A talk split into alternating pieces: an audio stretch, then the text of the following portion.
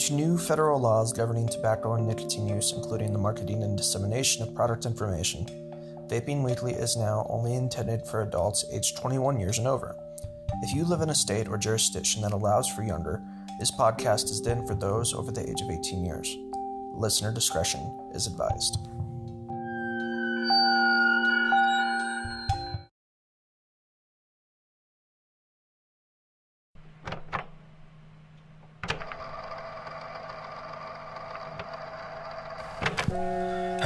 Everybody? My name is Michael McGrady, and you are listening to the Vaping Weekly podcast. I am your host and also the public policy columnist for the English edition of VapingPost.com. I am so excited to have you on this fourth episode of our second season. Um, we have a special guest today, Gregory Conley. He provided us some really wonderful sound bites related to uh, his response to a letter that was sent by U.S. Congressman Raja Krishnamoorthi. That and more coming up on this very special episode. Again, thank you for tuning in. Uh, and let's get to the news really quick, and then uh, we'll have our little segment with uh, Mr. Gregory Conley. Uh, thanks again for tuning in. Stay tuned.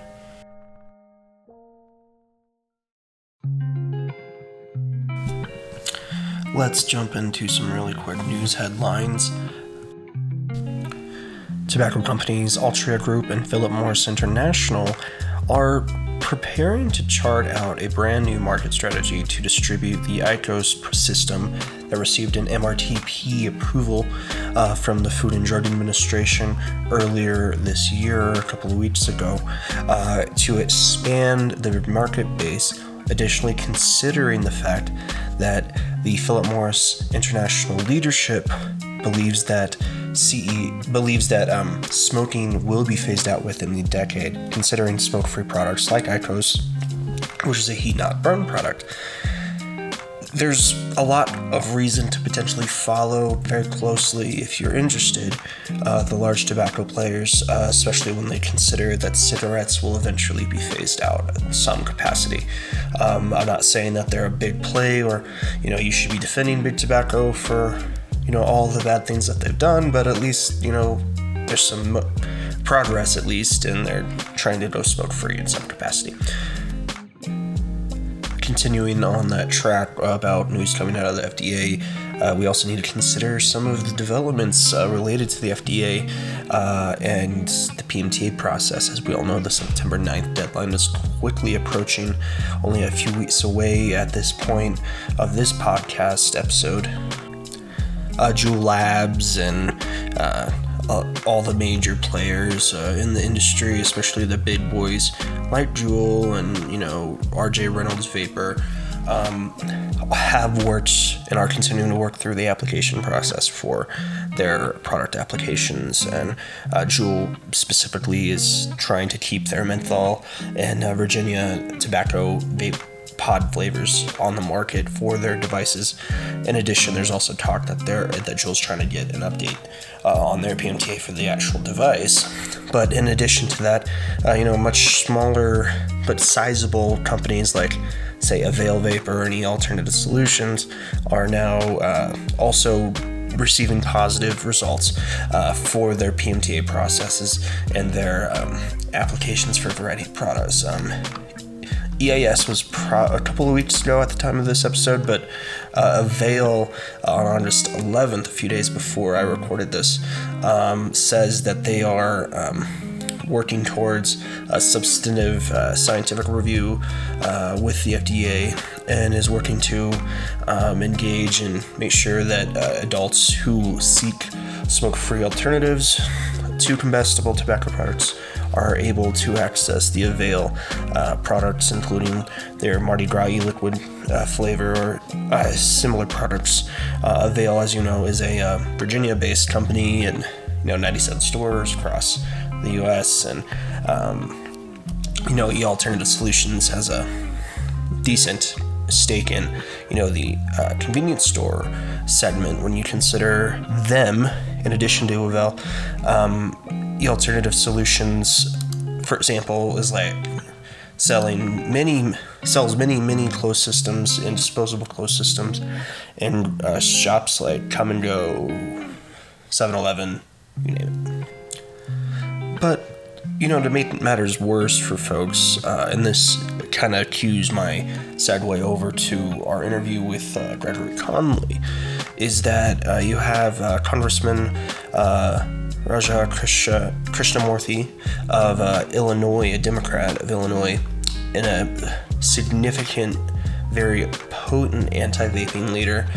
Um, asking Commissioner Stephen Hahn of the FDA to, to completely remove vaping products again from the market because of the COVID 19 pandemic. The only reason why uh, Krishnamoorthi is saying these things is because uh, they, because him and his teams and his fellow lawmakers who are behind this uh, are citing new research out of Stanford. Um, saying that there is a connection between uh, vaping and youth uptake and the potential of getting um, COVID 19 at higher rates. Uh, that doesn't necessarily mean, though, that this is you know substantive research in regards to how adults can take up the product and at that the survey that they conducted was an online survey uh, among youth done over only a few short weeks in may and there was very little clinical application done let alone any interpersonal communication with the subjects. However, you know, it is interesting to read, just it does seem that it's a little short, and it kind of just is another attempt to uh, blame vaping for, you know, something that doesn't even matter. Or, I mean, it's not not that something that doesn't matter, but more like something that uh, is completely not related. That said, um, Gregory Conley is a little more qualified to uh, speak to this. Um, I'm going to switch it over to him. This is a small segment from our interview, and as always, if you want to listen to the full thing, just let us know. Feel free to contact us at contact at vapingpost.com or email me at m.mcgrady at vapingpost.com for uh, that request, and I'd be more than happy to post it on the podcast stream and the website. Now, here's Gregory Conley.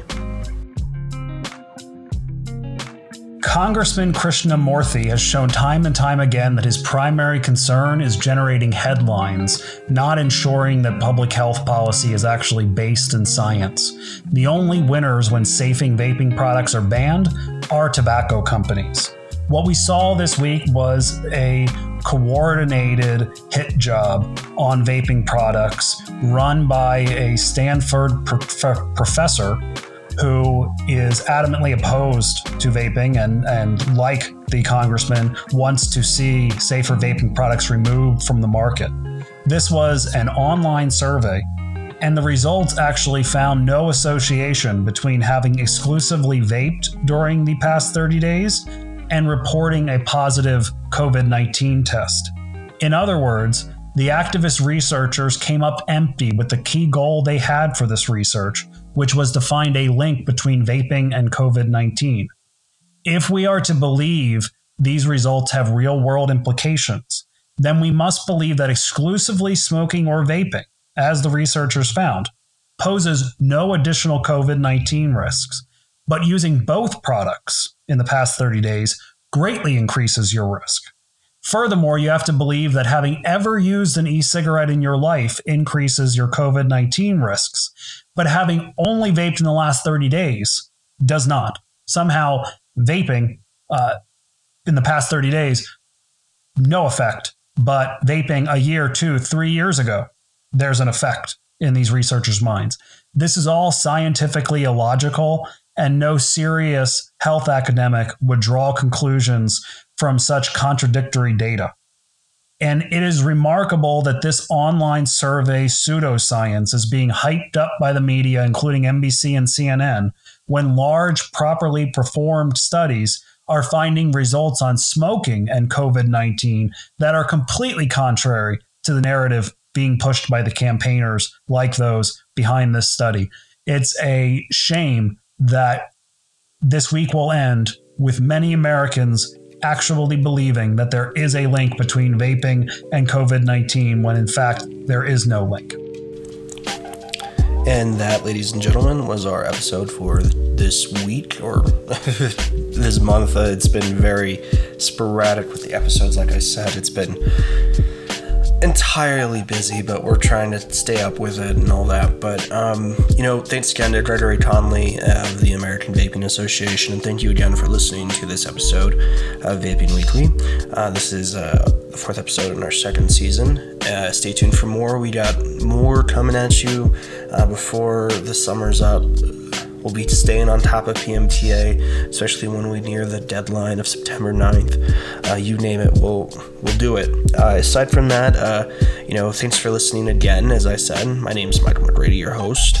Um, VapingPost.com it produces this uh, show as well as do I.